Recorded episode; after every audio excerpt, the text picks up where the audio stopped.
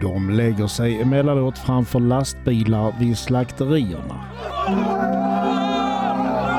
Frustrerade chaufförer och målmedvetna aktivister gör att känslorna som uppstår inte sällan blir så påtagliga att man nästan kan ta på dem. Men vad vill aktivisterna egentligen åstadkomma? Finns det någon som helst logik i deras sätt att visa sitt missnöje? Och vore det egentligen inte bättre om man lät företag som sysslar med djurtransporter och köttproduktion få arbeta i fred så länge man håller sig inom lagens ramar? Hur går tankarna hos LRF och vad gör man från EU-håll för att djuren ska få så goda förhållanden som möjligt under till exempel transporterna?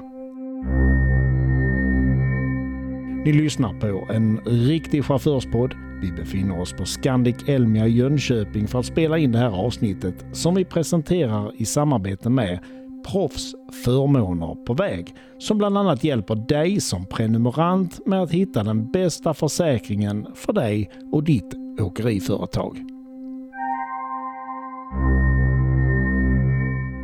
Med oss den här gången har vi en bekant röst som gästade oss för inte sådär väldigt länge sedan. Sverigedemokraten och EU-parlamentarikern Peter Lundgren, välkommen tillbaka. Tack så hemskt mycket, kul att vara här. Vår nästa gäst representerar Lantbrukarnas riksförbund LRF. Eh, vem är du? Vad heter du? och vad jobbar du med i, den här organisationen? Eh, jag heter Henrik Sporong Esbjörnsson och jag har jobbat som eh, verksamhetsutvecklare inom LRF eh, med ansvar om omsorgsfrågor och kommunfrågor då i, ja, i framförallt regionerna Jönköping och Sydost totalt då 38 kommuner där jag även är ansvarig för kommungrupperna inom LRF. Och även deras arbete tillsammans med polisen då i många frågor eh, gällande våra medlemmars väl och ve och, och vad de eh, ställer för krav på oss helt enkelt. Eh, så, så, det är min roll eh, inom LRF. Hur länge har du jobbat med det? Jag har jobbat på LRF i sex år eh, med de här frågorna eh, och det är väldigt spännande. Eh, det är ju många frågor. Eh, jättespännande också tycker jag att eh, få vara med här eh, och just de här frågorna med, ja, vi transporterar ju eh, djur. Eh, vi har ju djur ute på gårdarna och eh, det finns ju sådana som följer oss också. Så att och våra medlemmar tycker det här är viktiga frågor. De vill ha hjälp och stöd helt enkelt. Hur ska vi agera? Mm. Två av två hittills alltså jobbar med djur och djurtransporter. Den tredje rösten i det här avsnittet tillhör en herre som troligtvis inte är sådär väldigt populär inom djurtransportbranschen.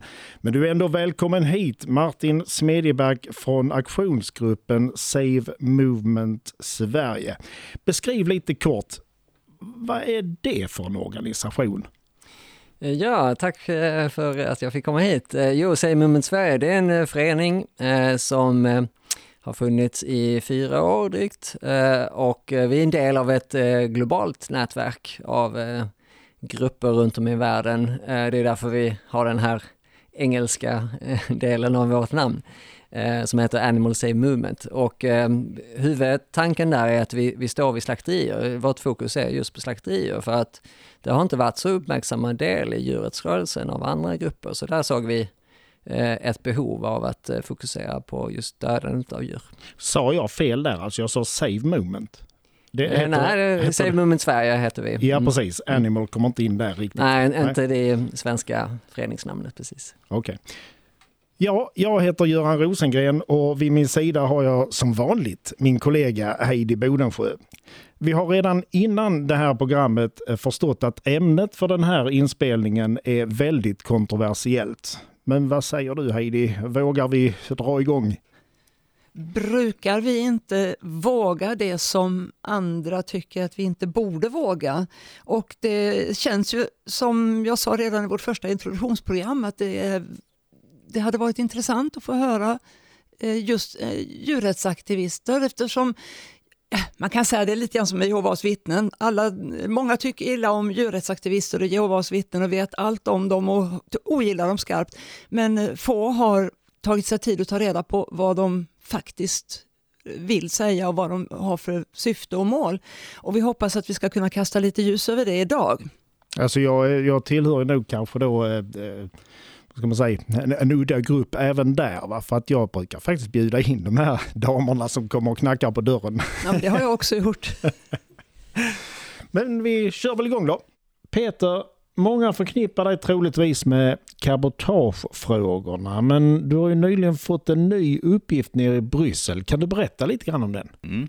Eh, det stämmer. Eh, jag tillhör numera då ECR-gruppen, European Conservatives and Reformists. Och eh, Eh, det var i förra mandatperioden vi hade en dansk medlem, eh, Jörn, som initierade arbetet med att eh, han ville helt enkelt starta ett specialinrättat utskott för djurens välfärd under transporter. Och där har jag då hamnat som skuggrapportör för ECR-gruppen. Då är jag talesperson för ECR-gruppen här. Och precis som namnet då säger så, så jobbar vi då med djurfrågan under transport som är ett, alltså det, det, är ett stort bekymmer. Ehm, vi ser det inte minst i exporten till tredje land, dessa vedervärdiga fartygstransporter. Vi har även eh, landsvägstransporter där man inte följer tiderna, man fuskar med dokument. Det finns ju ett regelverk som rätt så väl stipulerar vad som är tillåtet, hur länge du får köra och sånt här. Men det följs inte och vi försöker nu skärpa det här eh, regelverket. Vi kommer också att eh, lägga stort fokus på temperaturer vid transporter. Det, det är kanske inte ett jättebekymmer mer än vid enstaka tillfällen här hemma i Sverige, men det är ju ett jättestort bekymmer nere i södra Europa framförallt. Och eh, där vi då sett problem, till exempel en djurtransport ankommer till en gränskontroll och får precis som godsbilarna stå och vänta i timtal för att få papperna klarerade. Djuren står mitt i värmen, det kan vara 35 grader varmt ute, de har inte en chans till svalka. Där försöker vi då att eh, tvinga fram ett krav nu på att det ska finnas eh, typ carportar. Att lastbil, de här djurtransportbilarna ska kunna köra in under skärmtak. Eh, där man kommer ha då montera fläktar om det blir som vi vill. Så att det blir en ventilation också under tiden. De står och väntar och givetvis ska en, en bil med eh, en djurtransport ha prioritet i klareringen av, av papperna. Eh, det är väl sådana bitar vi, vi tittar på, just hur bilarna är utrustade. Vi försöker få till ett krav på airconditionanläggningar. Sen vet vi inte hur slutprodukten blir. Vi, vi är så långt framme så att vi håller ju nu på med skuggrapportörsmöte som det heter då. Där det är två stycken rapportörer eh, som är ansvariga och sen är vi då utsedda skuggrapportörer från de andra politiska grupperna och där har vi nu då hållit på, jag har själv lagt in över 130 ändringsförslag på texten som kommit ut och eh, har fått igenom det mesta av det då och eh, Eh, det är de förhandlingarna vi håller på med nu. Det här kommer att komma upp till röstning i utskottet, det färdiga materialet där vi är överens så att säga eh, i de politiska grupperna. Då. Det materialet kommer att komma upp till omröstning i december i, i parlamentet och i utskottet. Och sedan så dröjer det ytterligare ett tag innan det, det då kommer upp till en omröstning i eh, själva parlamentet, alltså i Strasbourg. Då. Men eh, vi har jobbat väldigt mycket med det. Det är väl en, jag, jag vill säga det, det har väl varit en ynnest att få delta i det här arbetet med. För att för en gångs skull så ser jag inte de här politiska låsningarna mellan partier. För annars blir det gärna ideologi liksom i, i olika eh, sakfrågor. Men här är alla rörande överens att det, detta är inte klokt det som pågår och det måste göras någonting åt det. Och då kan jag gå tillbaka till dig Martin. Nu ska jag bara se, samla mig så jag inte börjar prata fel ände här.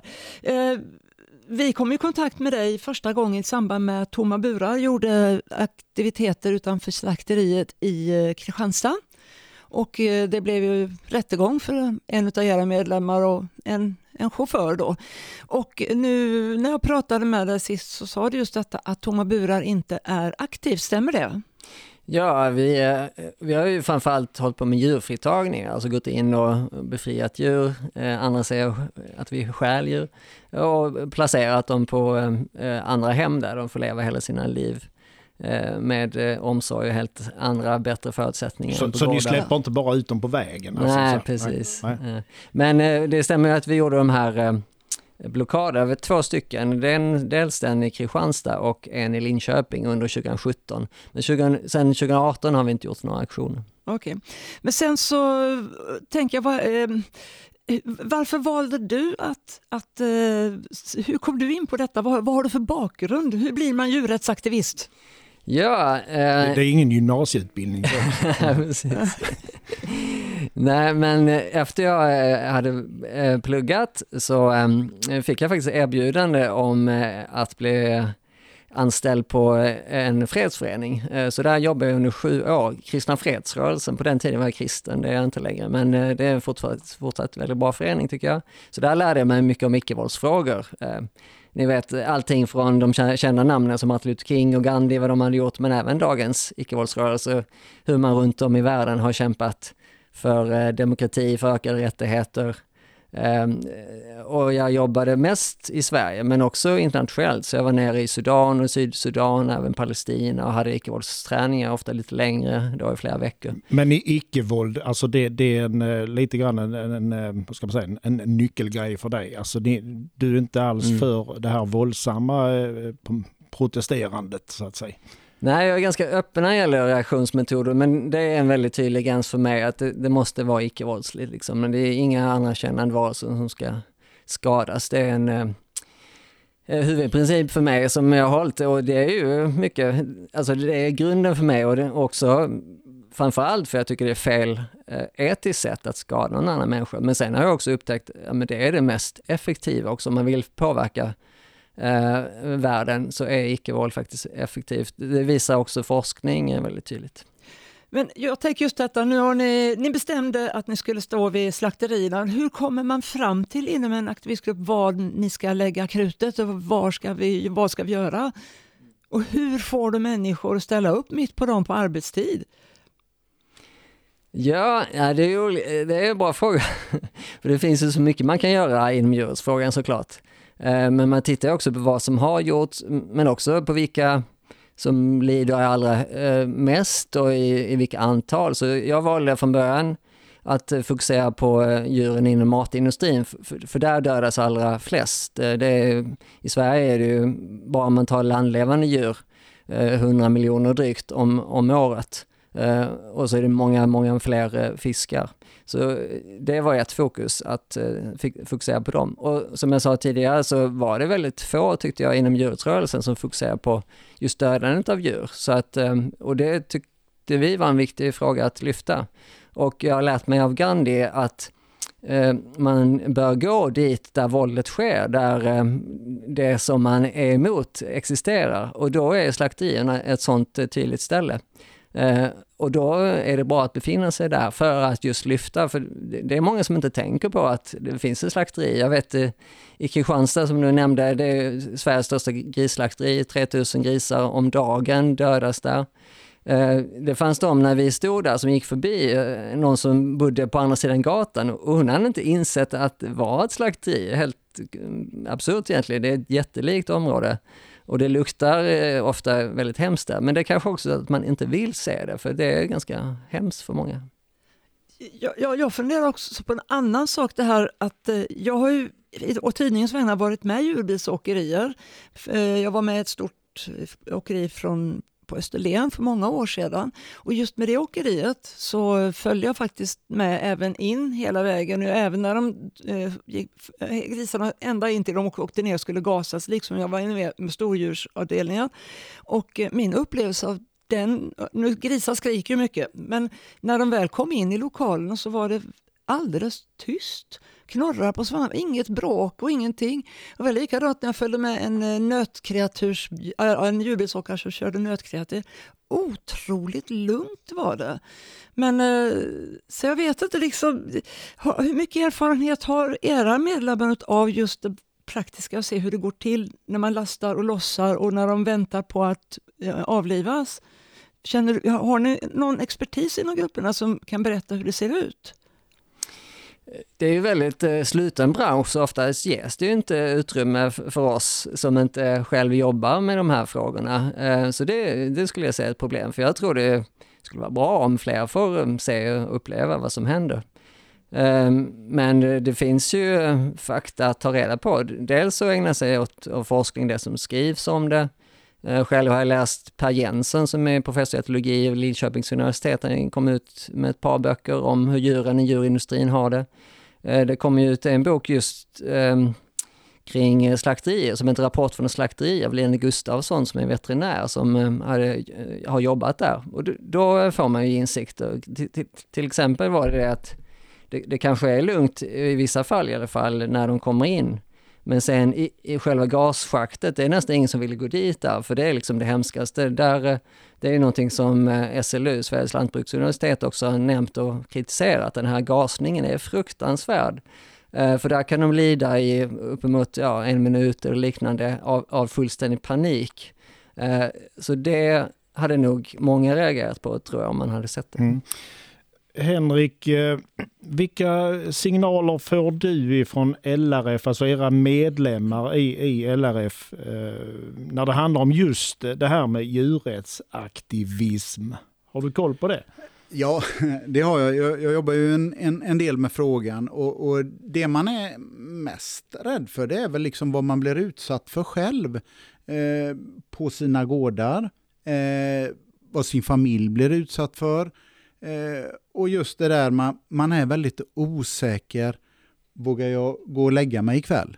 Eh, är det någon som är här utanför? Eh, och så vidare. Så det är de frågorna som man är och just hoten mot den som det finns både via sociala medier eh, och även eh, vid ett antal tillfällen eh, där man har målat på väggar och så vidare och skrivit inte så fördelaktiga ord då. Eh, liksom. Och det, det, är ju inte okej. Okay. Alltså är du osäker på din egen gård, i ditt egna hem, det är inte okej. Okay. Men, eh. men, men om jag då får bryta in lite grann där eh, och, och, fråga dig Martin. Eh, ni säger att ni använder inte våld. Men var drar man egentligen gränsen för vad som är våld, tänker jag? Alltså mm. är det när det kommer blod ur en kropp eller när man alltså, har skjutit någon eller satt fyr på något eh, boningshus? Eller, eller eh, icke-våld, kan det även vara att eh, vi målar inte på djurstallar till exempel hot? Hot ingår helt klart i våld eh, i, mitt, i min värld, eh, verkligen. Och du har koll på att dina medlemmar följer det du tycker här? Jag kan ju inte ha koll på vad, vad, vad en gör liksom på sin fritid, men inom organisationen eh, har vi en väldigt tydlig icke-våldspolicy och där eh, ingår de här sakerna helt klart. Liksom. Så, om, så att, om jag hade gått med i den här organisationen så att säga och jag hade målat eh, hot på, på Henriks vägg så hade jag åkt ut? Alltså om man gör det inom organisationsnamn så absolut, eh, då är det ju... Ja, inom ja. organisationens namn, men det, det, kan ju också vara så att jag är ett namn i organisationen som gör att folk kanske förknippar mig med det även om inte jag skriver under med eh, sig ja, Det har aldrig hänt, eh, men då hade vi fått ta, ta upp det tänker okay. jag i styrelsen ja. om något sånt skulle hända. Peter, det här med djurrättsaktivism, förekommer det aktioner i Bryssel runt om parlamentet? Det gör det nästan varje gång vi har eh, alltså olika frågor vi håller på med. Även i cabotage-rapporterna så där hade vi massor av lastbilschaufförer från företrädesvis eh, öststater som står utanför och protesterade som var rädda för sina jobb. Och i detta fallet har, blir det också så. Eh, av, av, eh, av båda slag egentligen då. Eh, även de som arbetare i branschen så, som är trötta på att utsättas för det här. Och sedan har vi då de här aktivisterna så, som vill ha en väldigt tuff eh, lagstiftning. Helst för, ska det förbjudas och alla, alla ska äta grönsaker. Eh, alltså det, det, det, är hela spannet egentligen som man brukar se utanför eh, ingångarna till parlamentet. Um, hur ser, har ni någon dialog med er grupp med till exempel eh, eh, djurtransportörerna och med LRF och, och, och liksom och är det ett mål i sig kanske? Tycker ni att det är ett mål, alltså, alltså är det ett mål i sig att ni vill att de ska vara rädda för att transportera djuren och därmed sluta transportera? Eller, jag får inte ihop det där, liksom, i och med att det är chaufförerna som drabbas längst ut. Då. Eh, vad, vad vill ni uppnå med detta? Och har ni någon dialog med de som ni aktiverar mot? Mm.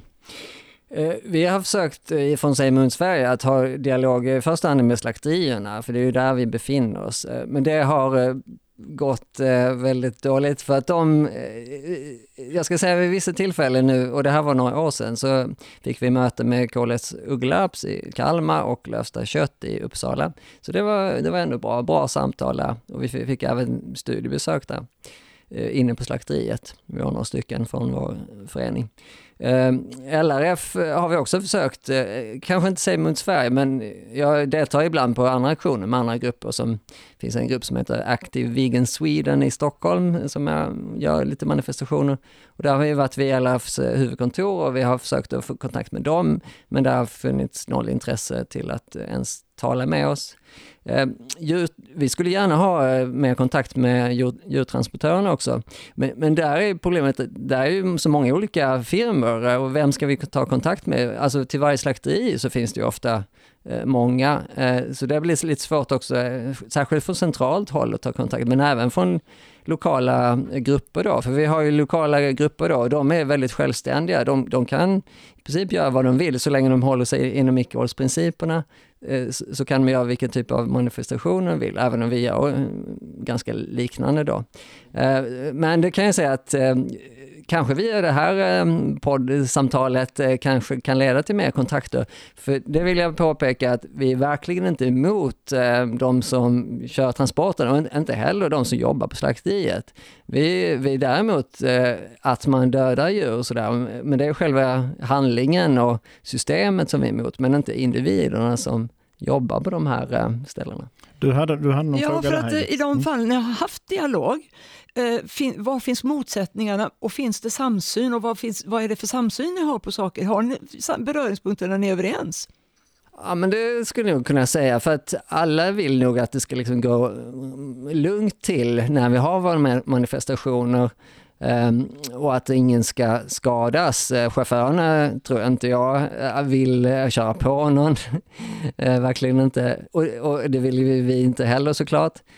Och det, det, alltså en av våra saker vid manifestationen med SAVE, det är att vi vill, eh, vi går nära transporterna för att få ögonkontakt med djuren Ibland tar vi foto och video just på djuren. Vi är inte intresserade av att eh, dokumentera chauffören i sig eller, eller transporten heller, liksom. men det är djuren. Och det kanske kan tyckas märkligt för många, men tanken är att om man ser ett djur in i ögonen, en individ som är på väg in till slutstationen, liksom slutet av dess liv, så vet vi att det ofta väcker eh, känslor och, och liksom reflektioner kring vad är det vi äter? Jag äter en levande varelse och att det faktiskt kan spela roll i, i dels vilken kost man väljer men också att fler blir aktiva eh, för djuren. Mm. Och det har vi ju sett mm. eh, mycket bevis på. Så liksom, mm. och där tror jag man kan komma överens om Eh, till exempel, det, det, som skulle vara det bästa tror vi, både för oss och för, för chaufför, det är om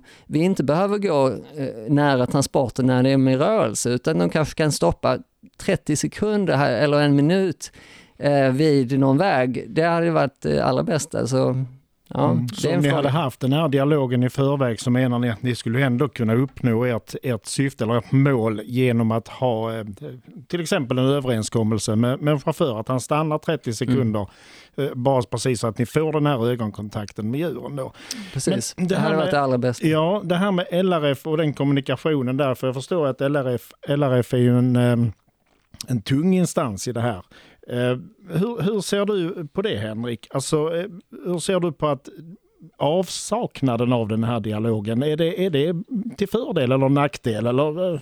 Nej, men, dialog är väl alltid bättre än, än monolog eh, och, och, så är det ju. Men jag, jag, innan jag svarar på den lite så vill jag lite ställa en fråga Martin. Mm. Varför ska vi stanna en lastbil i 30 sekunder för att ni ska titta i ögonen på gris eller nöt. Eh, jag, jag, bara förstår inte eh, eh, för, eller liksom hur du ställer dig där bara. Eh, för det kan ju vara ute på en, ja, en parkeringsplats till exempel. Eh, eller utanför slakteriet. Eh, vad, vad ger det för effekt?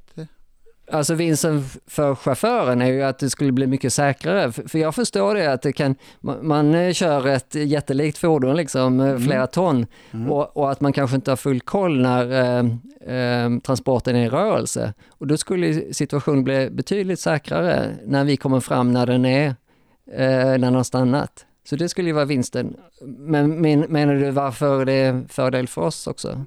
Ja, ja, men liksom, för du nämnde det, om vi bara får stanna i 30 sekunder och titta på dem. Mm. Eh, för ofta är det ju så, de här transporterna eh, är ju faktiskt ganska lugna överlag, även när de transporteras. Eh, det tror jag att Peter kan sticka in med också, att det Uh, och jag, jag, går inte emot, jag, jag, vill, jag vill bara förstå mm. uh, liksom er, er tanke med det.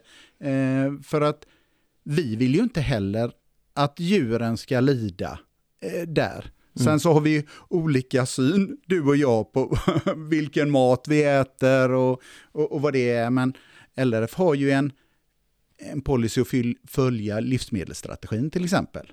Eh, och, och, där ingår ju då eh, det här. Men eh, eh ja, det, det, är just den där eh, Hjälper det er med 30 sekunder där? Jag kanske hakar upp mig för mycket på det, men, men det var en sån... Hmm. Ja, mm. Nej, jag, jag, kan förstå att eh, det kan vara lite mm. konstigt för vissa, men, men vi, vi, har ju upptäckt det som sagt. Om vi visar, eh, även om det är väldigt korta instanser liksom eh, möter med de här djuren och ofta, ett, om vi tar grisar till exempel, de har lite mer möjlighet att ibland komma fram och sådär.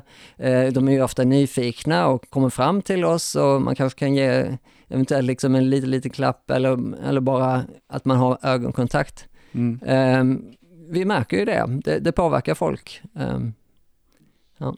Martin, när ni, när ni eh, utför era aktioner så, så tar ni emellanåt in i djurstallar. Det kanske inte eller det gör kanske inte ni? Mm, eh, Tumman burar har gjort det. Mm. Mm. mm. Eh, det. det. är ju en liten aktionsgrupp som vi bildade 2015. Okej, okay, och då, då, var syftet egentligen att, vad ska man säga, släppa ut djuren eh, eller, eller som ja, du sa, skaffa ett annat hem precis. till dem. Så, men ser ni några risker med att ta er in i djurstallar?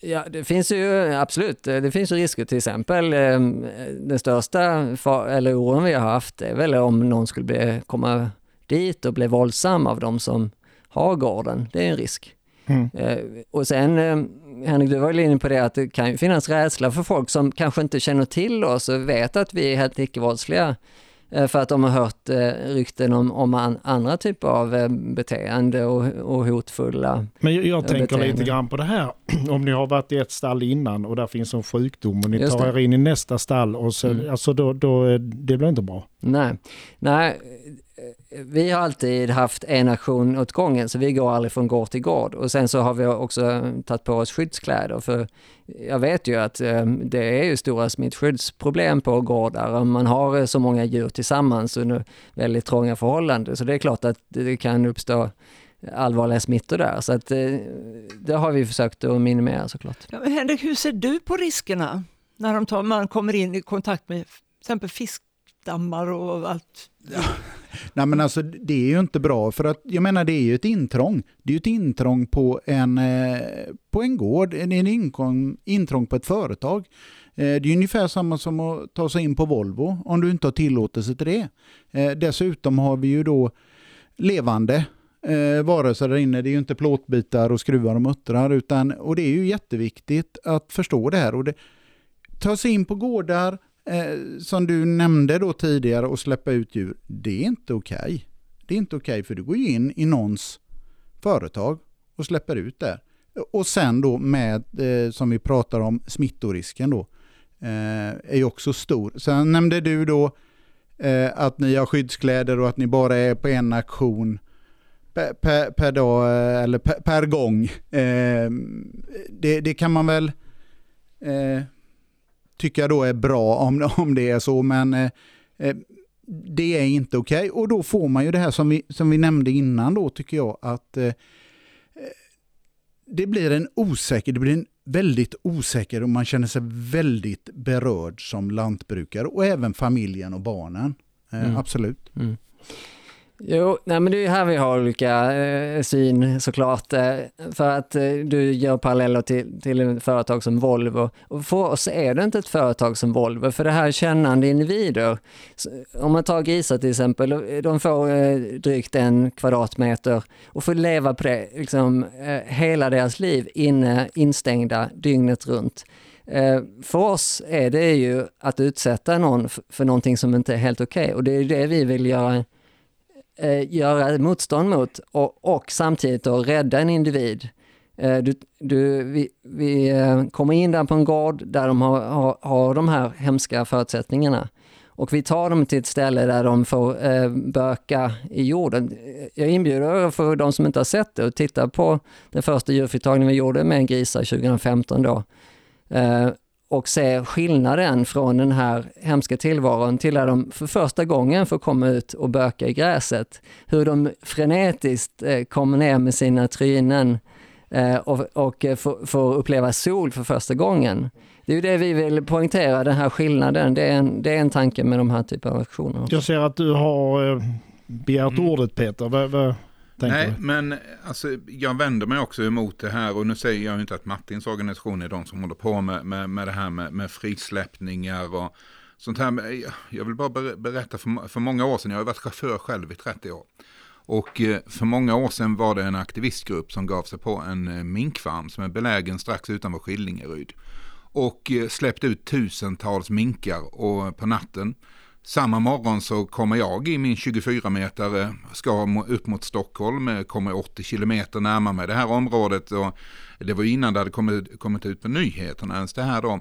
Och, he, och det är lite dimmigt och det är mörkt och helt plötsligt ser jag det, det, det liksom rör sig, som att vägen rör sig och man börjar undra liksom vad, vad är det som händer. Och inser då att det är minkar. Och jag tror ju att jag själv i det läget avlivade kanske 400-500. Då är vi två med Peter. Minkar. Jag ja. kom också den morgonen. Ja, Eh, Eh, och, och då, då, blir jag lite sån här, eh, jag, jag minns skriverierna och sånt efteråt om det här då, där den här eh, aktivistgruppen eh, ändå menar på att det här var ju då minkar uppfödda och jag ställer mig inte på något vis bakom pälsnäringen i, i det här läget. Men alltså jag minns ju, de var ju uppfödda i fångenskap. De hade inte en möjlighet att klara sig i frihet. De, de kunde inte överleva på egen hand alltså. Och eh, de facto avlivade man i stort sett alla djuren, det var inga som överlevde av de här. Så den här aktivistgruppen sköt sig våldsamt i, i foten så att säga och drog på sig en väldig ilska. Men just den här känslan som chaufför när man kommer där den morgonen och inser att det är fullt av levande djur på vägen. Eh, 60 tons, 24 meter lång långtradare med 36 däck på. Du kan inte, du kan inte bromsa eller någonting för då är det risk, du får sladd i det hela. Alltså, men, men alltså det, det, var en fruktansvärd upplevelse och eh, jag visste inte att du Heidi också hade kommit den morgonen där. Men sådana aktivi, aktiviteter eller aktioner det har ju ett väldigt kontraproduktivt eh, syfte för, för det ni vill eh, åstadkomma egentligen i, i, i mina ögon. Då. Jag har det kvar på näthinnan fortfarande för det, ja, det var många som var döda innan men jag körde också över x antal och mm. jag, jag väger ju för tusen veckor. Ja. Så att eh, jag hade väldigt ont av det den gången. Men jag, jag, jag, får jag, får jag inflika där? Jag kan förstå en upplevelse när man kommer och bara köra över jättemånga djur. Det måste vara en hemsk upplevelse för er som chaufför. Men då ska man ju tänka på, de, de hade ju dött inom veckor eller månader ändå. Det här dödandet som pågår, eh, det är ju hela tiden, men skillnaden är att vi inte ser det. Chaufförer ser det inte, vi konsumenter ser det inte, men det pågår ju ständigt och jämt. Och, eh, så att vi... egentligen egentligen, egentligen så anser du att det är värt att offra deras liv på det här sättet för att uppnå nej, era syften? Nej, för jag tror för mig, jag hade inte gjort en sån aktion. Jag tycker inte det är en, en bra aktion. Men jag vill bara säga det, om man är kritisk mot det, den aktionen och, de, och det dödandet så, så bör man också vara konsekvent och vara kritisk mot annan typ av dödande och de förhållanden som minkarna säger. Det är det enda jag vill säga. Mm. Henrik? Nej, men vi, har ju, vi har ju lagar och förordningar att hålla oss till i vårt land. Eh, så enkelt är det ju. Eh, och, och, det här när du säger att liksom det är okej att släppa ut de här, det är det ju inte för du gör ju faktiskt intrång på ens eh, gård till exempel som är företagare och inte kalla dem för företagare det gillar jag inte. Jag har inte sagt att de inte är företagare. Ja, men, men i alla fall, för de är som vilken företagare som helst eh, och de producerar olika saker. Eh, så är det ju. En, eh, eh, en annan sak som eh, när ni tar, frigör ett djur, en gris till exempel, en gris är ju i ett företag ganska mycket värde i. Ersätts tar man bara den här egendomen då från gården eller får man någon form av e-, ersättning de inte på något sätt? Eller är det ett exempel? Det är ju den skillnaden att vi ser ju inte levande kännande varelser som egendom. Jag vet att lagen ser det på det sättet och det är ju det som vi vill motverka. Vi vill ha en annan typ av lagstiftning där djur ska ha rättigheter men, och inte vara en det, sak. Men är det då rätt att egentligen, alltså borde man inte föra den här diskussionen på en lite mer politisk nivå? Alltså och försöka komma, alltså och förändra lagstiftningen för man får inte heller glömma bort Henriks eh, synpunkter i det här fallet att det handlar om ett företag där man trots allt följer gällande lagstiftning men som någon annan anser är fel. Det är ungefär som att nu, nu, nu blir det här ett dumt exempel, men alltså om man säger att det är 50 km i timmen i hastighetsbegränsning här ute, men jag tycker att man kan hålla 90. Eh, för jag vet att det brukar inte komma någon och så gör jag det. Alltså, vem, vem, alltså borde jag inte påverka lagstiftaren istället så att de förändrar reglerna kring detta? Det är det man, eh, det här kallas ju civil olydnad, när man fredligt och öppet bryter mot en lag för att förändra samhället. Det är det som jag och de grupper jag är aktiv i ägnar sig åt. Och till exempel i Tummanbura, jag nämnde inte det, men, men vi ringer polisen efter vi har gjort sådana här eh, så att eh, samhället kan ta upp det och, och, att vi är öppna med vad vi gör och eh, försvarar våra handlingar i en rättegång. Ehm, och det är en typ av politisk aktion. Och jag tror man behöver jobba på många olika nivåer. Ehm, men det var till exempel Ehm, um, andra typer av civil olydnad i historien. Det är inte så, så att alla har liksom jobbat i, om man tar eh, amerikanska uh, medborgarrättsrörelsen, det var inte så, så att alla hängde i Washington DC och lobbade på politikerna. Utan det var ju aktioner nere i södern till exempel under rasistiska 50 och 60-talet. De gjorde aktioner på gatan men det väckte ju så mycket eh, eh, reflektioner och uppståndelse så att det påverkade ju sen vad som hände eh, i regering och eh, eh, parlamentet där. Jag förstår ju det här med civil olydnad, att det är ett bra sätt, alltså för att, för att som du säger väcka uppmärksamhet. Men är det rätt sätt? Det är det jag undrar. Är det rätt sätt? För att jag kan tycka ändå liksom att om, om alla som har en åsikt, vilket då är de flesta som, som finns på jorden, om alla hade bedrivit den här typen av aktioner för att få fram sina åsikter, hur hade samhället sett ut då? Jag tror det behövs mer civil. Det är väldigt ovanligt med den här typen av aktioner idag. Och ett av en av orsakerna till det är ju att eh, det medför ju eh, ibland straff och liksom en viss uppoffring då. Eftersom man är öppen med vad man gör och, om man tar de eh, konsekvenserna som det leder till. Så därför är det inte jättemånga som gör det. Um, det hade men, kunnat bli ganska rörigt att leva i den här världen egentligen. Ja, ja, om alla hade tagit sådana här initiativ tänker jag. Eh, potentiellt, men, men det blir ju också väldigt problem om vi bara lägger oss platta och accepterar allt som sker. För att eh, nu har vi ju så mycket lidande, framförallt eh, inte minst för djuren, men nu ser vi också klimatfrågan, vår civilisation står eh, Eh, och kanske inte klarar sig. Och, och då krävs det, eh, när politikerna inte gör tillräckligt, då krävs det mer radikala aktioner. Då har vi en politiker här som räcker upp handen. Ja. Mm. eh, nej men alltså det, det, det har förekommit sån här akt, aktivism i, i många år och eh, man har inte uppnått speciellt mycket från aktivisterna på det, på det här viset. Eh, jag anser det helt fel eh, väg att gå. Eh, vi ser ju nu till exempel då i arbetet i EU har vi ju väldigt mycket samarbete med djurrättsorganisationer för att det är alltså viktigt att ta in deras ståndpunkt i det hela. Och det är ju faktiskt enda sättet att, att åstadkomma en, en skillnad att försöka arbeta politiskt, att försöka få kontakt med eh, politikerna, att påverka dem. Och sen kan man nog inte förvänta sig att det sker underverk över en natt för det är en långsam process tyvärr, allting i, i politiken. Eh, men jag tror det är den vägen man måste gå. Och jag ser ju i Holland till exempel då, där har man ett, ett djurparti. Alltså det, det är skapat enkom för, för eh, djurens väl, alltså människor som är intresserade av djurens väl. Och eh, där kan man ju då eh, alltså påverka, då, då, då, har man på något vis engagerat sig politiskt också. Man har bara en fråga på agendan, men man kan göra ett bra avtryck i, i den frågan. Och då måste jag fråga dig Martin, alltså du hör Peter och han förklarar det här ju, och du sa innan att det var lite grann för att få upp ögonen på politiker. Har ni någon gång provat att föra den dialogen med politiker vad ska man säga, beslutande eh, position på något sätt? Eller sysslar ni bara med att få upp ögonen på dem eller finns det en fortsättning? Mm.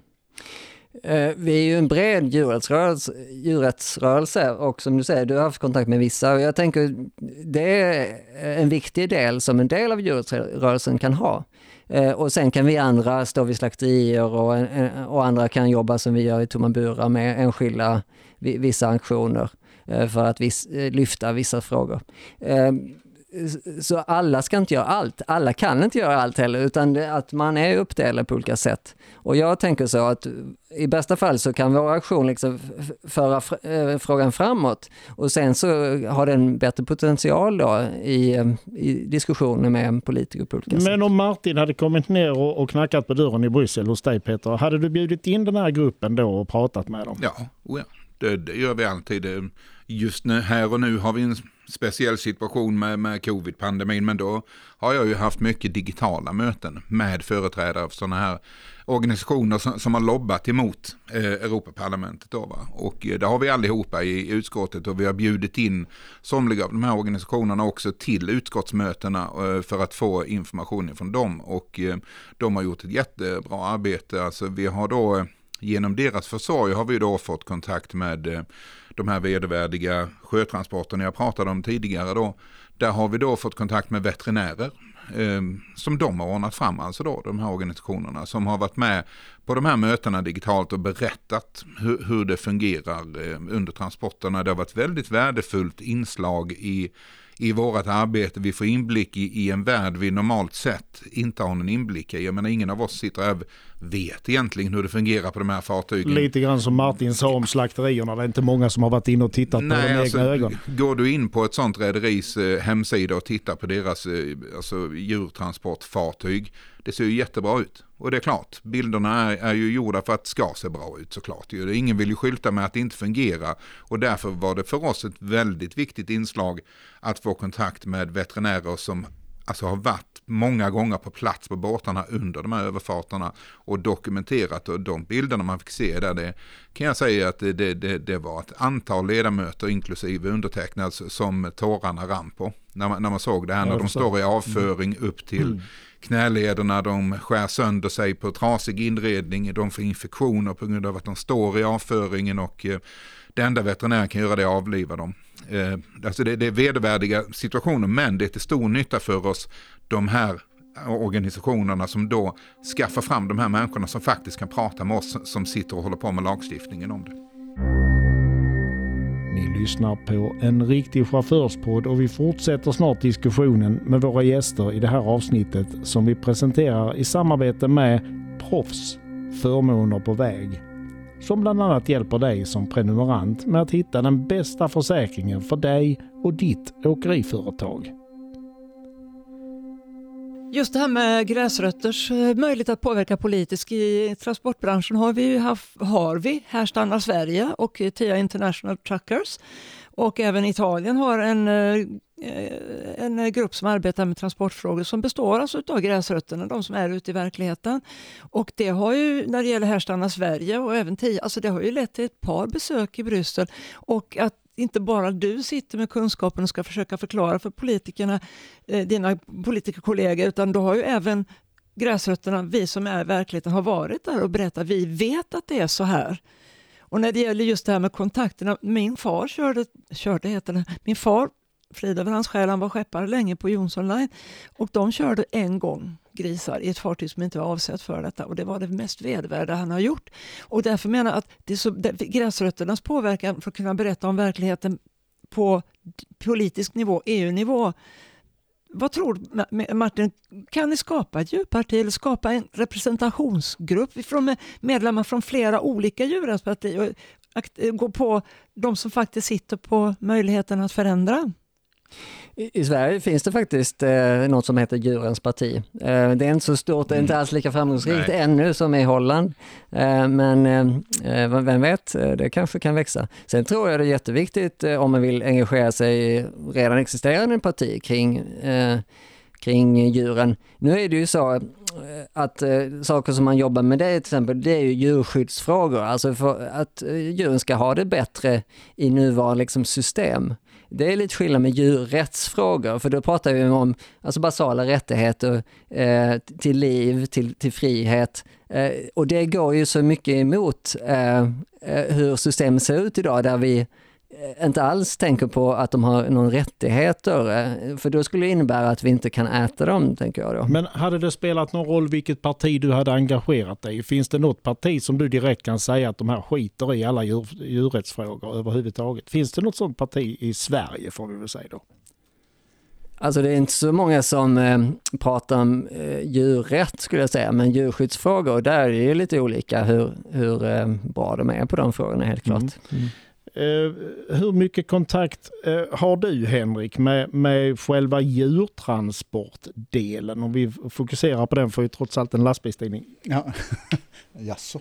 Eh, nej, men alltså, vi har ju inte det, utan det är väl egentligen mer våra medlemmar som har det och, och känner där. Alltså, man hämtar djur på gårdarna och man levererar. det är väl det vi har, men det de känner är ju också då att de vad ska man säga, att de känner eh, att de hela tiden är sedda på något sätt. Eh, vad, vad, kan hända när vi lastar djur här? Är det någon djurrättsaktivist som kan vara där? Eh, och kanske då är det då lite mörkt och, och, och skumt, eh, så har man ju inte koll på, på allt. Eh, men det, det, det jag kan säga så är väl att i Sverige får man ju säga, så, du nämnde det här Peter, med man ser eh, transport med båtar och sådär. Vi ska nog vara ganska så glada att vi är i Sverige också med vår lagstiftning och hur vi transporterar eh, och så vidare. Eh, eh sen att transportera, du nämnde det när du inledde också Peter i ditt anförande här med 35-40 graders värme och blir stående still utan några eh, carport. Det, det känns ju inte okej, okay, alltså. det, det, är ju inte det. Eh, men det vi har kontakt med och, och, som vi hör då, det är ju nästan att hur det är på gårdarna och även eh, eh, när de har levererat. För vi kan ju inte leverera några skadade djur till exempel. För det blir ju bedömt eh, direkt när de kommer in på slakterierna. Det är många som räcker upp handen här, men jag tror faktiskt Peter var först. uh, ja, uh, uh, nej men alltså det, det är som sagt Alltså de här problemen man, man, har i transportbranschen vill jag ändå påstå vi har hanterat på ett bra sätt i Sverige. Och nu håller säkert Martin inte med mig, men alltså om vi jämför med i Europa, hur, hur det ser ut i, i andra länder då, så har vi en hög nivå i Sverige om man tittar på våra djurtransportbilar, hur de är utrustade med sprinklersystem och, och liknande då, så ligger vi långt i framkant. Och det var ju en av grejerna jag sa när jag började med jobbet här att jag ville verka för att eh, Sveriges reg regelverk skulle bli ett slags minimiregelverk i EU och gärna bli, bli tuffare. Men även om vi är bättre behöver det inte betyda att det är jättebra för djuren. Jag, jag såg att du räckte upp handen inte, också. Inte med den aspekten eh, som, som du Martin har, så är det klart, du tittar ju eh, på djuret som, som en individ och jag tittar på det utifrån ett branschperspektiv eller hur jag ska eh, säga.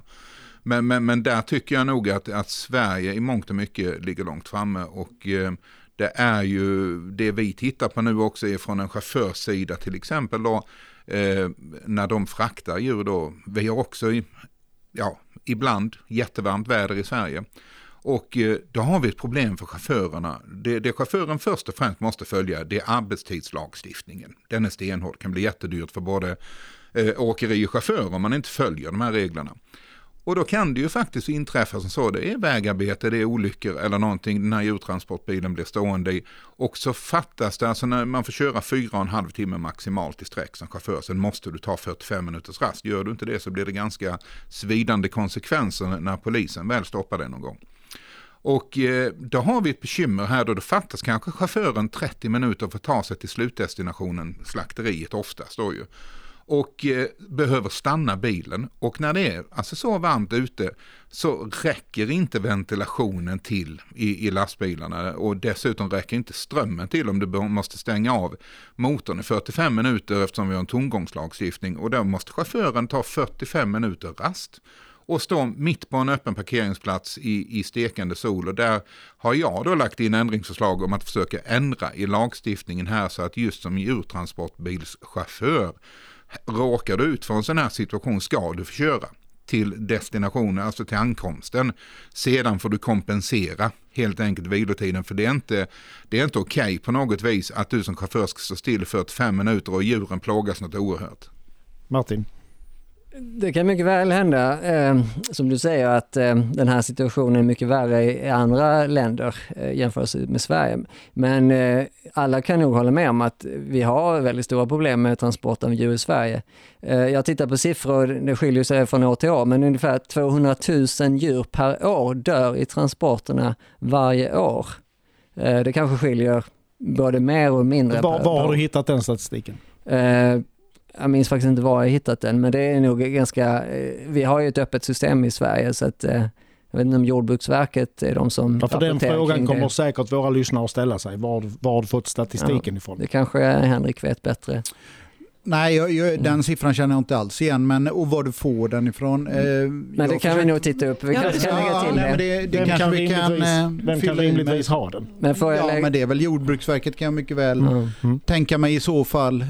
för det är ju där vi kan alltså, ju ta det som en uppgift. Vi kan försöka leta ja. upp den och det kan, kan du hjälpa oss med. med det, kan jag. det är ju så att, eh, det vet ju du också Martin, att eh, vid varje ankomst till slakterierna så eh, är det ju en veterinär som kollar alla. Så att det är ju, finns ju siffror på detta någonstans. Så att det är väl bara att plocka fram det. Mm. Jag tänker, för att lägga till, framförallt är det hönor och kycklingar som dör och där är nog de värsta förhållandena. Där packas de ju så trångt så att de inte ens kan eh, stå upprätt. De kan inte röra sig någonting. Of, ofta dör de ju av, av kyla eller värme, du var inne på det. Um, och, och det här är i svenska förhållanden. Mm. Och jag vet också när eh, kor, tjurar och kalvar plockas upp så är det ofta bara kanske en eller fåtal per gård. Och eh, vi ska inte glömma psykiskt också hur det påverkar. Här är ett djur som har befunnit sig hela livet på en enda gård. Och att det är en väldig stress för djur, det vet forskarna, att möta andra djur då i transporten. Och så gör det ett stopp på en gård, eh, släpps in nya och så gör det ännu ett stopp och, och, och, så är det hela tiden. Och så måste de vara inne väldigt nära de här andra djuren under flera timmar då. Eh, det här är otroligt ehm, stort lidande för många djur. Och, jag förstår liksom om man, är, eh, om man är ägare till ett företag som har djur eller om man eh, eh, jobbar på slakteri så, så, är detta liksom verklighet. Du måste transportera djuren. Men det är, ju, det är ju därför vi har en djurrättslig tanke. Det här är inte värdigt. Vi, vi, vi ska inte utsätta andra kännande varelser för detta och då kan vi inte heller äta dem. Eh, det är ju därför vi håller på med djurrättsfrågor och inte djurskyddsfrågor. För det, det är ett problem som inte kan lösas inom det området. Jag vill nog hävda att vi har inte jättebekymmer med djurtransporter i Sverige. Det är väldigt väl reglerat eh, i lag förutsatt man följer det regelverk som finns. Det är där vi har problem ibland. Att inte regelverket följs och tyvärr så har vi för dålig eh, kontroll många gånger på det här.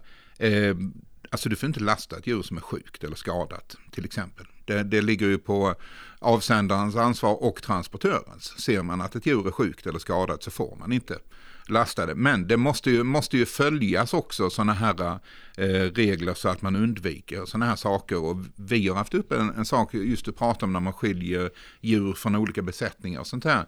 Där har vi då haft upp en sak också att eh, idag lastar du till exempel kanske inte eh, tjurar och, och kor eh, eh på samma bil. Men hemma på gården kan de ha levt ihop som en liten flock.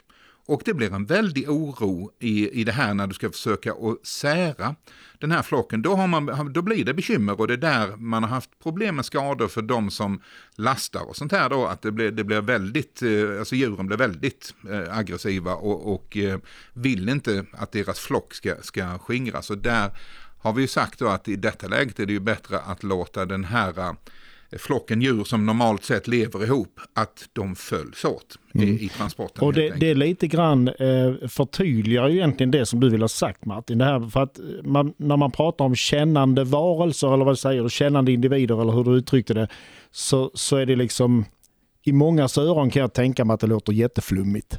Alltså ett djur, ja men herregud, alltså ja, men, så här. Men det, Nej, men det här sätter ju lite grann mm. fingret på precis det som jag gissar att du vill ha sagt. Va? Att, att eh, det blir en mental stress för djuren när de ska separeras ifrån de som de har gått hos. Mm. Och då inbjuder alla att eh, kolla vad vetenskap säger. För, för det, eh, det, jag håller med dig, det kan låta flummigt för många. Men eh, e-, etologin, alltså forskningen om djurens beteende, har ju gått framåt och, och det är liksom inga hemligheter Ehm, vad som, i alla fall i forskningsvärlden, vilken kapacitet djuren har. Till exempel, jag nämnde Per Jensen innan, men han beskriver i sin bok eh, eh, att djuren har ett känsloliv som är väldigt likt eh, vårt, vi människor. De kan inte planera lika långt eller filosofera kanske lika avancerat men i grunden så är känslolivet med att känna lycka, njutning, eh, plåga eh, eh väldigt likt eh, vårt. Och, och, det är någonting som jag tror vi inte vill se, för så länge vi ser djuren som mat så har vi också svårt för att se dem som eh, de här komplexa individer som de faktiskt är. Men jämför med en hund eller katt som många har en upplevelse av, så skulle vi inte kunna tänka oss att äta de individerna och det är nog för att vi har den kontakten med dem. Vi vet att de eh, har det här eh, ganska komplexa känslolivet ändå.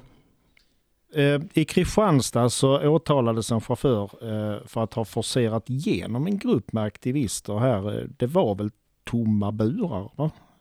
Ja, det stämmer. Ja, framför ett slakteri. Och i allra högsta grad ett olämpligt beteende naturligtvis. Men, men kan du Peter förstå egentligen, eh, nu ska vi kanske inte gå in på några enskilda fall så, men, men om att, att en chaufför faktiskt agerar på det viset i en sådan situation? Det kan jag för jag kan relatera till en händelse själv som inte har med djurtransporter att göra. Men detta var ju när jag själv körde godstransporter och ni kanske minns det amerikanska företaget som heter Toys R Us. Som fanns och som blev försatta i blockad. Jag råkade då tillhöra en av de som körde blytransporter till de här eh, Toys R Us-butikerna. Eh, komma till Toys R Us-butiken i Malmö. Eh, det är säkert 50 aktivister eh, och det är fackföreningsfolk i mångt och mycket då va. Som står utanför. Jag är, liksom är själv lite stressad för eh, speditören ligger på. Du måste lossa det här nu, du ska lasta på nästa ställe. Och så hela infarten blockerad av, av, av folk då va. Så att eh, jag körde närmare och de flesta flyttade sig men inte alla då va. Och eh, ja, men det slutade med att jag ringde polisen, kommer två piketbussar, men fram till de hade kommit då så var det ju ett, ett jävla liv rent ut sagt utanför lastbilen där man slog plakaten i sidorna på lastbilen och eh, eh man var svartfot och strejkbrytare. Och, så jag förstår, alltså man blev väldigt stressad som chaufför och då, där, därför kan jag sätta mig in i den här bilden av den här eh, chauffören som, på, på slakteriet. Som blev väldigt stressad av, av situationen då att man försöker att stå, alltså man ser det som människor som vill en illa nästan. Det är så man upplever det som chaufför när man sitter i bilen då. Så att, Sen säger jag inte att det kanske var rätt det han gjorde, jag har inte hela situationen klar för mig, men jag förstår att han reagerade som han gjorde, chauffören i det här läget. Mm, mm. Eh, det var ju inte alls situationen i alla fall när det gäller eh, Kristianstad 2017 utan där satt aktivister på marken, vissa redan framför några transporter. Inga var på och eh, var, gjorde någonting åt chaufförerna. Jag var inte själv på plats men jag har sett videos och det finns på Youtube för alla att se om de ville. Utan det kom som sagt, och polis var redan på plats och så kommer den här chauffören, kör väldigt hög hastighet Eh, förbi de här som är blockerade och har väldigt lite sikt. Och det var någon som satt på en, eh, en gata som gick in till den här huvudleden där eh, transporten ser. Och, och, det var ett under att de inte blev ihjälkörda faktiskt. De fick eh, sittandes kasta sig åt sidan. Det, det är hemskt faktiskt att se de bilderna. Ja, och samtidigt så får man ju faktiskt säga att den här lastbilschauffören han började ligga på signalhornet redan innan han svängde in förbi ljusen. Så att mm. Vi kanske inte ska gå in ja, och referera just den händelsen. Se, ja, man får nej. ändå ha lite Det var så att han obemärkt kom in. Bägge två blev ju också dömda. Ja, att, fick... det, att det var ett högst olämpligt beteende, det kan alltså, vi vara överens som, om. Men, som, mm.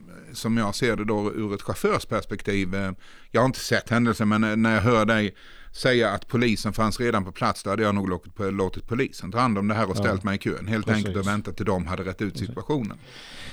Att ställa sig framför grindarna på ett slakteri, alltså det är ju, det är ju någonting som, som, som ni har gjort ett antal gånger så här naturligtvis. Men, men då så är det hela tiden det här att vi i Sverige, vi har en bra lagstiftning och det finns alltid någonting som är värre.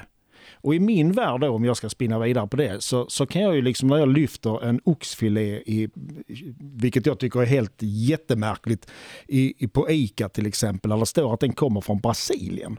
Eh, där alltså djur har transporterats över hela Atlanten. Alltså hade det inte känts lite mer, vad ska man säga, lönt och, och protestera där? Alltså att, att försöka och förhindra de här vansinniga transporterna. Men, men om man då säger att man ställer sig framför eh, grindarna eh, i Kristianstad. Känns det meningsfullt om man jämför med mm. om man hade ställt sig i hamnen i Brasilien? Mm.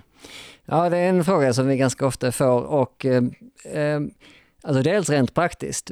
Skulle vi djurrättsaktivister i Sverige ta flyget och åka till Brasilien, dels skulle jag inte vilja stödja flygindustrin och det är inte så praktiskt. Och hur kan vi påverka politiken eh, i Brasilien utan ja, men På samma språket? sätt som vi gör i Sverige, alltså att man, att man är, har ja. civila olydnad, men du menar att det kostar er för mycket? Ja, och då är det mycket bättre att brasilianska djurrättsaktivister eh, är där på plats och ta tag i den politiken, för jag har ju ingen koll på vilka politiker som finns där och vilka partier som Men, men har du koll på om den typen av mm. aktioner förekommer i Brasilien? För det har inte jag, det ska jag erkänna. Nej, det måste jag också erkänna att Brasilien har jag dålig koll på. Mig veterligen inte.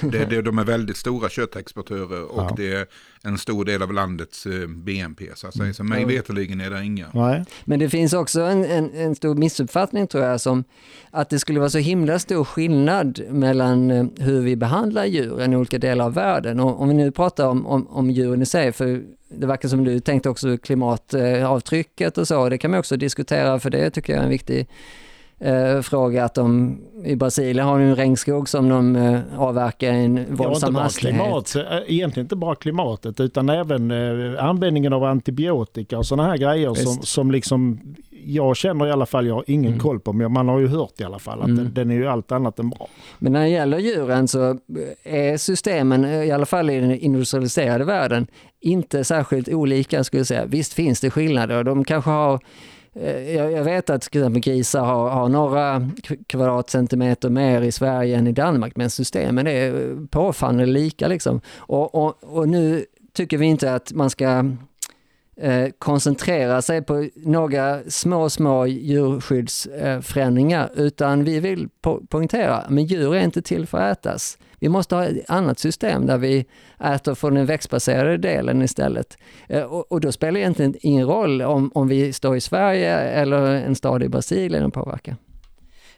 Men jag tänker att eh, det finns ju en anledning till varför det föds upp djur för att ätas och det är ju för att vi som inte bara äter grönsaker vill ha kött oavsett var det kommer ifrån. Eh, så egentligen är väl roten, eh, den onda roten här, det är ju vi som köper köttprodukterna. Jag kan ju tänka mig att det varit ganska ögonfallande och uppseendeväckande om ni hade stått på en, en eh, livsmedelsaffär och haft folk inne på butiken när någon tar kött, eller till exempel om man kan börja med utländskt kött då, och ställa frågan varför tar du det? Alltså att man går mer på orsaken till varför det produceras ju för att jag köper köttet. Mm. Faktum är att eh, djurrättsrörelsen i stort har haft mest fokus på den enskilda individen där eh, vi har haft uppmaningen också försöka uppmuntra folk att, att byta kost. Och till exempel man kan testa veganutmaningen när man får gratis recept under ett månad och liknande. Nu har vi i Sejmum Sverige startat en ny kampanj som, vi, som heter Stoppa slakten. Som eh, går ut på att skifta fokus, för vi tycker det är orimligt att lägga hela den här eh, bördan på den enskilda konsumenten och även den enskilda arbetaren som till exempel jobbar som eh, chaufför eller eh, på golvet i ett slakteri och sådär. Det ska inte vara upp till de här enskilda personerna att lösa den här problematiken. Eh, utan det är de stora företagen och framförallt företagsledningar men, men även politiker och särskilt på, på riksnivå som, som har de här lagarna som eh, godkänner och ibland subventionerar det här enorma dödandet som vi faktiskt inte behöver. Har LRF några synpunkter om det här med köttimporten? Naturligtvis. Eh, vi vill ju naturligtvis att alla köper svenskt. Eh, det är ju det, det, är ju det viktigaste. Och det jo, men är det, är det för affärerna ska gå bra eller vad? Nej, nej men alltså så är det. det. det. har ju med klimatavtryck också att göra naturligtvis. Varför ska vi transportera när vi har produktionen i Sverige? Eh, så är det ju. Och det är ju jätteviktigt för våra producenter och våra medlemmar naturligtvis att svenskt. Men det är ju inte bara Eh, alltså protein eh, och djur. Jag menar vi odlar ju eh, spannmål, bönor, ja, alla, även andra saker som är också viktigt för våra medlemmar. Men så är det ju som så att vi är ju olika, människorna är olika. En del tycker det är gott att äta kött, en del tycker det är mindre gott och, och du har ju åsikter om det naturligtvis. Men jag menar vi måste ju också kunna sitta i samma rum och prata om det, precis som vi gör här. Det, det tycker jag är viktigt att ha respekt för varandra i, i de här frågorna. Att eh, jag tycker det här är okej okay, och du tycker det är okej, okay, men bara vi inte liksom gör något brottsligt mot varandra. Eh, det är just den grejen som jag tycker är, är viktig. Eh, ja, alltså jag, jag provade faktiskt eh, vegansk mat i, i somras. Eh, en vegansk chorizo, det är nog ett misstag jag aldrig kommer göra om. för mig som köttätare, alltså det, det, nej, det, det, funkar inte. Och sen tycker jag det blir en sån här lite, lite märklig debatt. okej, då går vi över allihopa och så äter vi vegansk mat och så är jorden jättelycklig. Men om ni visste vilket klimatavtryck alltså sojabönor och liknande gör, alltså som i, till största delen eh, tillverkas eller produceras utomlands, importeras hit. Det är långt ifrån no, någon helgonförklarad produkt vi, vi, vi pratar om som ska lösa alla eh, problem i världen. Och nu ser jag hur alla börjar sträcka på sig här liksom och jag ser på klockan att, att den börjar gå. Eh, men, eh, men jag, jag måste bemöta det. jo, jo, absolut ska du få göra det. Ja. Varsågod. Nej, men, vi får ju gå till forskarna här, men du har ju inte rätt Peter, så är det ju bara. Du måste ju se på fakta. Agenda hade ju ett program här, två timmar långt, där man fick höra vad forskarna säger om, om matens klimatpåverkan. Och det tydligaste de har att säga, vilket alla vet som är ärliga kring det, här, det är ju att nötkött är den allra största påverkan på klimatet när det gäller maten. Eh, jag vet att eh, en forskare, Fredrik Hedenius eh, från Chalmers, han var inte med på agendan, men han är en av de som är, är bäst eh, på den här frågan, har forskat med kring det mest. Han säger, du kan skicka en sojaböna flera gånger runt jordklotet och ändå den transporten, det är väldigt liten i förhållande till det klimatavtryck som eh, nötkött ger. Och Martin han säger Peter du har fel och då räcker du upp handen här igen. Ja. Så det här avsnittet, kära lyssnare, eh, det, det, kan ta en stund till. Men varsågod Peter. Ja, lite, lite, lite snabbt här, alltså, alltså när man tittar på de här forskarnamnen som var med i just Agenda. Så, så ska man ha klart för sig, Agenda vill göra ett bra program. De väljer vilka som får komma till tals. De här eh, som man valde att bjuda in, de är forskare helt riktigt, men de är också väldiga aktivister. Eh, somliga av dem som är väldigt starkt är, är för eh, ja, nu veganskt och, och, och liknande. Eh, och, och, alltså jag, jag, jag, tror vi måste på något vis ändå förstå att vi människor, vi är, alltså vi är uppfödda eh, mer eller mindre på, på köttprodukter i en blandning med, med eh, grödor, alltså grönsaker och allt annat ju. Eh, och jag tror inte det kommer ändra sig inom en överskådlig framtid. Och därför ser jag det som att det viktiga är att se till att de djuren eh, som vi har till mat, matproduktion, att vi ger dem den bästa tänkbara behandlingen. Jag vet, nu kommer inte Martin hålla med mig för det slutar med att de dör ändå. Ja, det är helt riktigt, det gör de. Men jag tror ändå att vi, vi, vi måste ha i alla fall ingångspunkten i det hela att eh, så länge vi är köttätare så måste vi också sköta det här med djurhanteringen både under deras uppväxt och under deras transport på bästa möjliga sätt. En, en, en, kort replik, en kort replik. Sveriges lantbruksuniversitet eh, är väl inte kända som några veganaktivister vad jag vet. Elin Rös var med därifrån och hon, hon säger ju inte som jag då att alla borde gå över till vegankost nödvändigtvis. Men hon säger ju, och där kanske vi kan enas eventuellt, att vi måste minska köttkonsumtionen, i alla fall nötköttet, ur klimathänseende då. Eh, och eh, om du, får, du kan fråga vilken forskare som helst som kan det här med klimat och, och mat så kommer de att säga samma sak. Så det är verkligen inga veganaktivister som kommer det här. Nu måste jag bara släppa in Heidi lite grann. En sista fråga från mig Henrik. Går det att odla spannmål och grödorna som vi äter utan att ha djuruppfödning också? Där har du också en stor fråga naturligtvis. Eh, och då kommer Martin också säga det att det finns natur eller eh, det finns konstgödsel och, och, så vidare. Men idag ah, tar vi inte tillvara på den gödseln som vi, vi, producerar med våra djur. Det, det vore ju, ursäkta uttrycket, hål i huvudet att inte göra det. Eh, för jag menar det är också en en cirkel som gör att systemet håller ihop. Eh, och det där med klimatavtryck med, med nötkött, ja, ska vi låta dem gå till de dör, eh, höll jag på att säga. Eh, de, de lever ju fortfarande kvar, så påverkan kommer vi att ha hela tiden. Idag finns det ju faktiskt som så här att det finns vissa nötköttproducenter som tar över dem när de har varit uttjänta. Eh, mjölkkor bland annat och låter dem gå på kopensionat eh, på slutet eh, i ett, nästan ett år. Eh, det är ju i dina gamla hemtrakter eh, Peter, så, så, så det, det, är också någonting så att man, man utvecklar ju eh, processen även inom det svenska lantbruket idag. Eh, så att vi är ju också väldigt, väldigt noga med hållbarheten för våra medlemmar naturligtvis. Och det finns ju, vi klarar ju inte fullt all typ av eh, gröda eh, i Sverige, även fast klimatet blir lite varmare. Men det hänger ju med, med jordmåner och, och så vidare, vad som gör att vi kan odla. Men det forskas ju jättemycket på det. Eh, och jag tror också att man ska försöka hitta någon balans mellan eh, växtodlingen och, och, och eh, kött, eh, om man säger. Och, och, det finns ju idag redan eh, dialoger mellan slakterierna och eh, eh, de som odlar bönor och så vidare. Hur, hur, kan vi utveckla det? Hur kan vi göra, hit, hitta eh, vägar som gör att båda eh, mår bra av det? Så att det, det, det finns en, en, eh, en stor gemensam syn på det. Mm.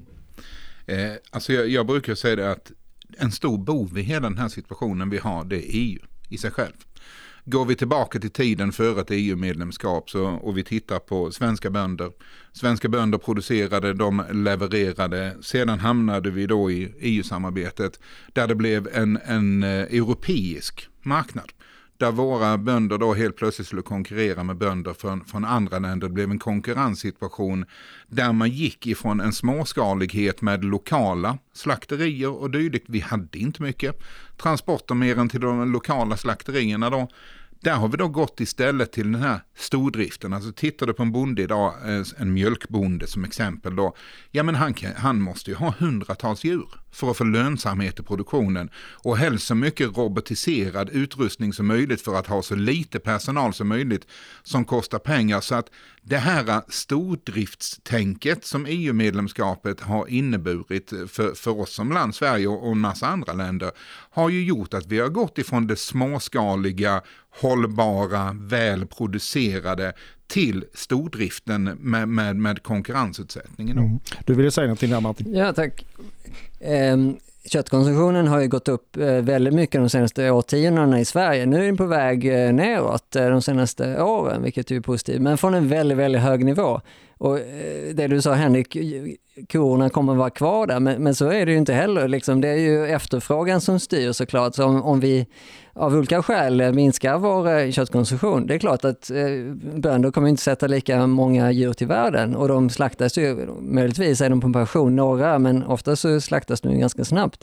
Så det är klart att eh, eh antalet individer som föds upp inom djurindustrin kommer gå ner om vi av olika skäl eh, äter mindre kött, mjölk och, och ägg. Och jag menar där, eh, återigen på det här programmet Agenda och de här forskarna och även politikerna pratar om olika styrmedel.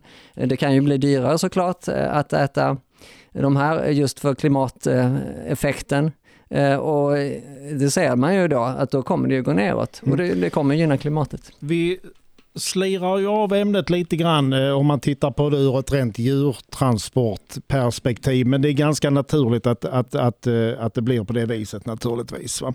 Eh, men lite avslutningsvis så här, alltså tror du Martin att du kommer att få uppleva den dagen då ni har nått ert mål?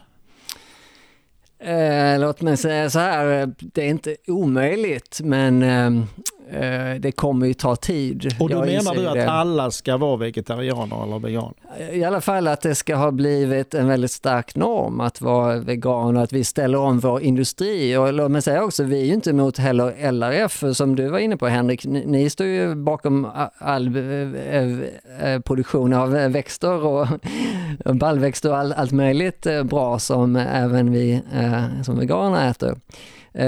Och jag tror att det finns möjlighet eh, om några årtionden att vi kan ha gjort den här omställningen och redan idag finns det ju många innovativa svenska företag som eh, eh kommer fram och, även producerar sån mat som liknar kött för de som gillar det. Eh, och eh, det var tråkigt Peter, du har en dålig upplevelse med chorizo.